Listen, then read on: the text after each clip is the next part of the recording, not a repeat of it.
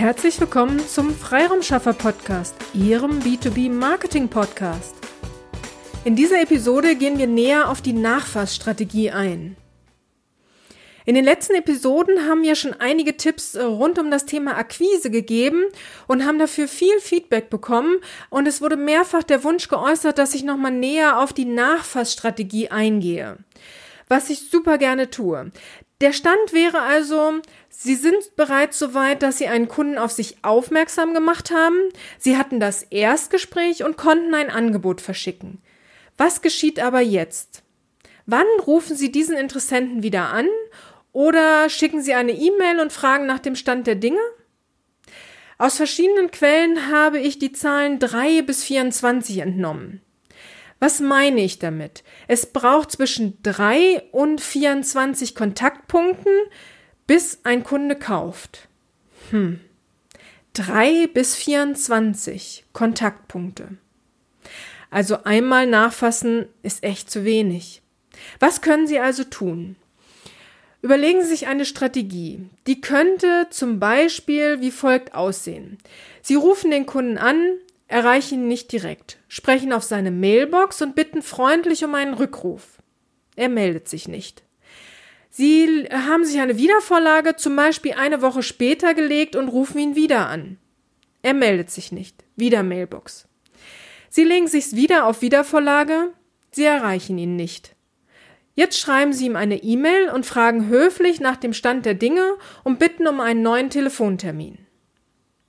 Die andere Variante, Sie erreichen ihn, aber er ist noch nicht dazu gekommen, sich näher mit ihrem Angebot auseinanderzusetzen oder wollte noch Rücksprache mit jemand anders halten und ist da noch nicht zu gekommen. Er bittet sie, dass sie sich in vier Wochen noch einmal melden. Legen Sie sich dies unbedingt auf Wiedervorlage und rufen Sie ihn wieder an. Bleiben Sie am Ball.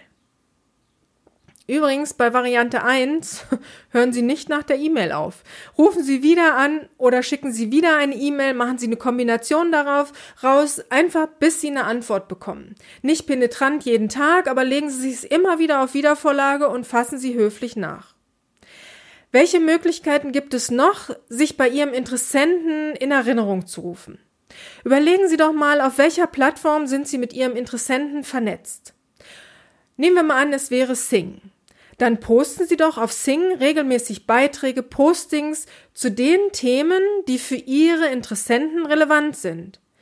Damit machen Sie wieder auf sich aufmerksam und es zahlt auf Ihren Expertenstatus ein.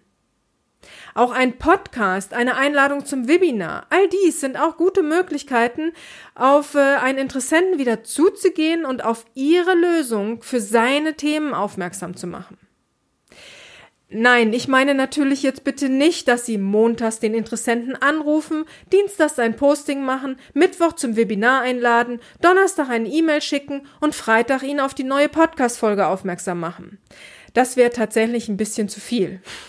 Aber ich wollte Ihnen aufzeigen, dass es verschiedene Kontaktpunkte gibt, mit denen man, äh, mit denen man auf sich aufmerksam machen kann und im Kopf Ihres Kunden bleiben kann. Überlegen Sie sich also eine Strategie. Und das Wichtigste dabei ist, bleiben Sie am Ball. Halten Sie Ihre Wiedervorlage im Blick und melden Sie sich bei Ihrem Interessenten.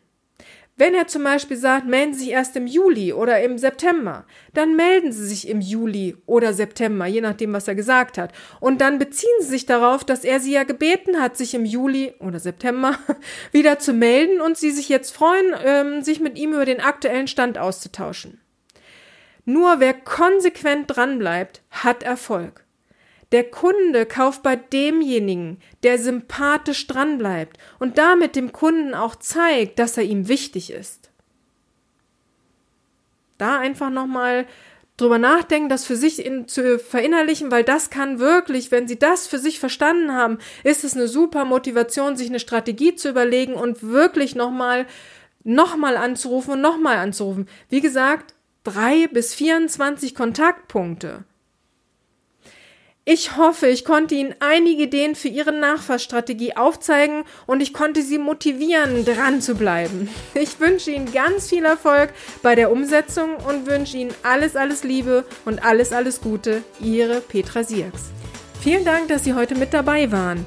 Wenn Ihnen diese Episode gefallen hat, dann freuen wir uns über eine Bewertung bei iTunes.